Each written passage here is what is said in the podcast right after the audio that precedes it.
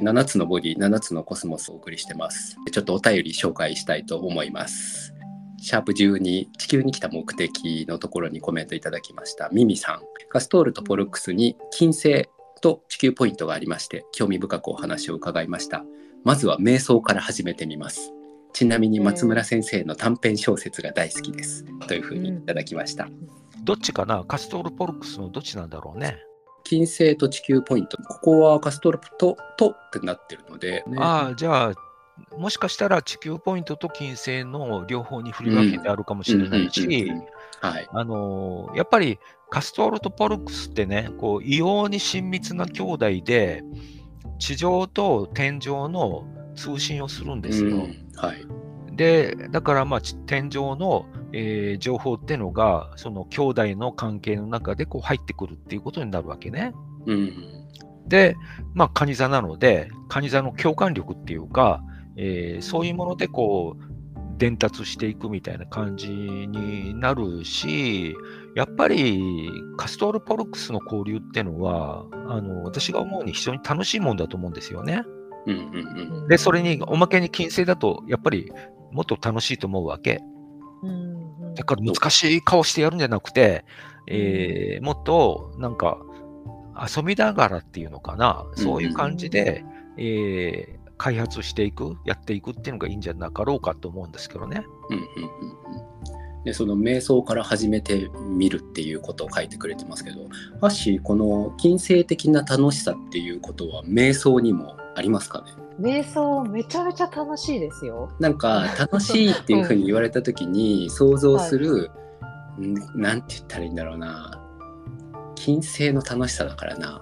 ジオセントリックの金星とね、ヘリオセントリックの金星はまたね、楽しさってのは全然違うからね。ああ、そう。これは、そっか、それはどういう説明になるんだろうな。ね。ジオセントリックって地上に立ってるわけじゃない？はい。そうすると、例えば金星が楽しいなって思うのは、近所に、新しくケーキ屋さんができたんですってね、うんうん、で、あそこのスイーツでなんか面白そうなのがあるんです。うんうん、ちょっといっぺん食べてみないみたいなのが金星なわけ、はい。はいはいはい。まさにそのイメージですね、楽しさ。金星。ヘリオセントリックの場合は、結局地上、地上の体験っていうものがまずなくて、太陽からなんですよね。はい。で、そうすると、太陽が、えー、この太陽系っていう遊び場の中で、いろんな面白い遊び方を思いついていくっていうのが、まあ、金星なわけ。なるほど。それはだから創造性ですよね。そうだよね。想像していく瞑想するっていうこと自体がもう金星的っていうふうに私は思ったりするぐらい楽しいことですね。それがもうすでに金星的なんだ。で、カストール・ポルクスっていうのはね、はい、その死すべき子供がカストールで、えー、死なない子供がポルクスなんですよ。で、うん、まあ、それを地上と天井の交流っていう風な双子の兄弟みたいな感じで交流していくんだけども、えー、やっぱり金星と絡んじゃうと、そういうその親密な会話の楽しさになっていくわけ。天井的な会話の楽しさ、はい、っていうことになっていくわけよ。で双子ってなるとそれこそそのテレパシックな意思疎通みたいなイメージもちょっとありますよね。っていうかそれ以外に不可能でしょ？やり方なんてないでしょ？だからあのー、まあそういうところでまあこの間はグロソラリアって言ってたんだけども、はい、異なる言葉で通信するみたいなね、感じになるわけだし、だんだん馴染んでくると、結局そういう、まあ、宇宙の言葉っていうか、そういうのが直接ダイレクトにノンバーバルで受け取っていくみたいな感じになって、なおかつ受信だけじゃなくて、送信、送信、受信、送信、受信っていうのが出てくるわけ。うんうんうんうん、そうか、だから地上側の立ち位置と、まあ、天の方の立ち位置とっていう風にそれぞれ使ってる言語が違っても構わないっていう意思疎通っていうのが、まあ、そこにあるわけなんだな。蟹沢共感力だからね、言葉が違ってもそんなことはあんまり障害にならないわけ。はいはいはい、なるほど。イメージが湧いてきました。なるほど。面白そう。ねえ。ぜひぜひ開発してみてください。そして金星的楽しさの瞑想をどんどんやってみてほしいと思います。ありがとうございます。まあ、この辺で事前の練習として、何でしたっけ、はい、ハッシーがこの間言ってたのが、グロソラリアの練習としての、はい、えー、ジベリッシュ。そう、ジベリッシュっていうのが、まあ、ちょっとね、うん、私、その、ポッドキャストで聞いてると、はい、あの、なんか最近はそれを宇宙語っていうらしいんですよね。えー、赤ちゃん言葉とか宇宙語でね、話するってみたいなね、感じで、まあ、要するに赤ちゃん言葉と宇宙語っていうのをこうイコールにしちゃってるわけ、そこでは。で、まあ、それをやっていくと、だんだんグロソラリアになっていくじゃないですか。まあ、ノンバーバルなことに興味を向ける人が増えてきてるっていう感じでもありそうですね。はい、ありがとうございます。えー、続きまして、シャープ11、洗脳解除と異能の開発。これ、あの、子供子育てには可能性があるよねっていうお話をしてた回でした。はいここにも、えー、メッセージ頂いてます。MK さん、えー、私は幼稚園児の頃寝ると暗闇に白い螺旋が現れて引きずり込まれ眠りについていました。そしてある日、引きずり込まれる際怖くて目が覚めてしまいがっかりした記憶があります。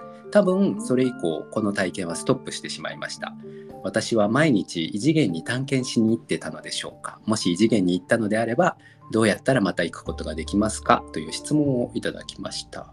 もう今すぐにでも再開したらいいのに。自分がしてた体験っていうのにはやっぱり通路はできてるわけですかね。そこを思い返すことで再びやることはできる、うん怖いっていうのは、まあ言ってみれば、個人自我がそのブロックをし始めたっていうふうなことでしょ？うん、で、エリアでの本にね、シャーマンっていうのは、えー、天国から降りてくるその銀色の糸っていうものを使って通信するみたいなことが書いてあるわけ。で昔私あの眠る前にいつも天井からね、雲の糸みたいなこう銀色の線がこうスーッと降りてくるわけ。で、降りてくるとね、その鎖骨が鳴るんですよ、なんかピキッと。で、それが毎日だったのね。で、割とそういうのもやっぱり天国の糸っていう風な形だし、今の人もあのそういう風な通路っていうか、糸だと思うんですよ。で、それは結局、あのさっき言った個人ブロックっていうのをやめてもらって、えー、もう全面受付みたいな感じで、うんうん、えー、まずまあ馴染んでいくっていうのをやって、一変できた以上はまたできるんですよ。だってそうそうそうそうですよね。ぜひ再開してみてほしいですね。いや、ね、だってそれを覚えてるわけだから、まあ全然可能性は開かれてますよね。うん全然、全然その辺は、でもしできなければ、あの原因を考えてもらえば、なぜできなくなったのか、その理由っていうのをね、こう突き詰めてもらえばいいわけで、もうすでに通路あるんだから、その今からこう獲得するっていう話じゃないわけ。うんうんうん。その異次元っていう表現今使われましたけど向こう側での自分みたいなものもだんだんこう育成されるというかしっかりしてくるわけなんですかね通ってると。自我移動を起こすでしょ？そこに自我移動を起こしちゃって、はい、自分からターゲットを見てるっていうんじゃなくて、ターゲットの方に自分がいて、うんっていう風な状態になるわけだから、うん、えー、そこの世界からあちこち隅々までを認識するみたいな感じになるじゃない？うん。うんうんうんうん。鎖骨が鳴るっていうのもなんかすごいな。鎖骨の、ね、鎖骨が鳴るんだ。なんかね、ピキッと音がするんですよ。おかしいでしょ、なんか。で、その前に必ず白い銀色の糸がこうやってスーッと上から降りてくるわけ。そしたら鎖骨がピキッとなってっていうのが毎日だった。すごいフィジカルに反応があるんですよね。鎖骨がなるんだもんな。えー、でも私も耳の軟骨がカチッてなったりはします。して あのなってましたよ、骨なんですね。骨が鳴るもんなんですね。そうそう。なんかこう ずれるっていうかカクってな多分ね、ダリル・アンカーはね、チャネリングをする前にね、あの歯がカチカチってなるんですよ。カチカチカチって。えー、なんか。骨なんだ、みんな。えー、ちょっとお聞きの皆さんでも骨あるあるある人いらっしゃったらぜひぜひコメントいただければと思います。きっといる。ね、そうかもしれない。はい、ありがとうございます。えっ、ー、と、もう一個コメントいただいてました。カレーに魂のひらめきをっていうですね これあのアカシックレコードに刻まれる刻まれないの話の時に昨日食べたカレーの話なんていうのはアカシックに刻まれませんよね。いやいやカレーに象徴的な意味を付与すれば刻まれるよっていうような話をしてたのでこのようなコメントをいただいたかと思います。極楽さんからいただきました 多分あの知人だと多分知ってる人ですよね。はい。鎌倉でカレー屋さんをやってる極楽カリーさんかなと思います。ありがとうございます。はい。カレーはいずれにしてもアカシックレコードに記録したいんだったら本当にこうカレーにもうずっぽりずっぽり集中して魂を込めてね、やれば、どんなものでも、その、光るんですよ。光るっていうか、あの、価値が出てくるから、はい、そういうのをやればいいわけ。自動的に待ってたらダメだっていう話ね。うん、はい。もうその通りだと思います。いやそうだよな一日何時間だろうなんかすごい長時間鍋と向き合うって言ってたんで、やっぱりその道具にねあの物のけの話じゃないけど道具に魂が宿るじゃないけどやっぱりそこにはやっぱりそういう魂のきらめきみたいなのは発生し得るんだろうな。発生するし、うん、それだけ気合を入れて取り組んでれば当然のことながらもうそのカレーのエーテル体っていうか生命力っていうのがあるわけだから、うん、食べ食べた人もみんな影響を受けちゃうよ。ああでもそうかそうかそういうのはありそうですよ。ですよね。相手の生命力にまで影響を及ぼしちゃうわけですね。そう感情が伝わるからね。食べ物はその人を元気にしたりまともにしたりするっていう力があるしそれは作ってる人によりけりなんですよね。例えばやる気がない機嫌が悪い奥さんが旦那さんのご飯を作るとするじゃないですか、はい、そうするとその旦那さんはいずれ病気になるんですよ。はいはいはいはい。移ってくるからね。そうそうそうです。食べ物に乗っちゃう込められちゃうわけなんですね。だって感情は入ってるからね。感情入ってるのにやっぱりこう影響を受けるじゃないですか。だってその感情を食べるわけだよ。はい。でそういうふうなところで言うと、その何時間もかけて気合い入れてカレー作る人がいたわけでしょ？はい。そういう人はもう確実にお客さんを元気にするっていうか、うん、そういう状態になるでしょう、やっぱり。うん、はいそうだよな今それでもう一つ思い出すのはそのカレー屋さんのお友達で群馬の山奥であの農業をされてる方がいるんですけどその方もすごい気合入った方でその人の野菜めちゃくちゃ元気出るんですよね美味しいしなんか活力になる。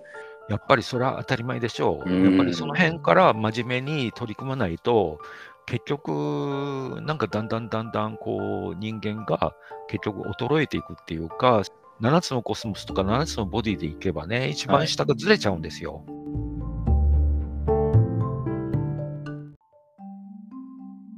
今日はここまで。7つのボディ、7つのコスモスは、アカシックレコードと瞑想の株式会社アシウスの提供でお送りしました。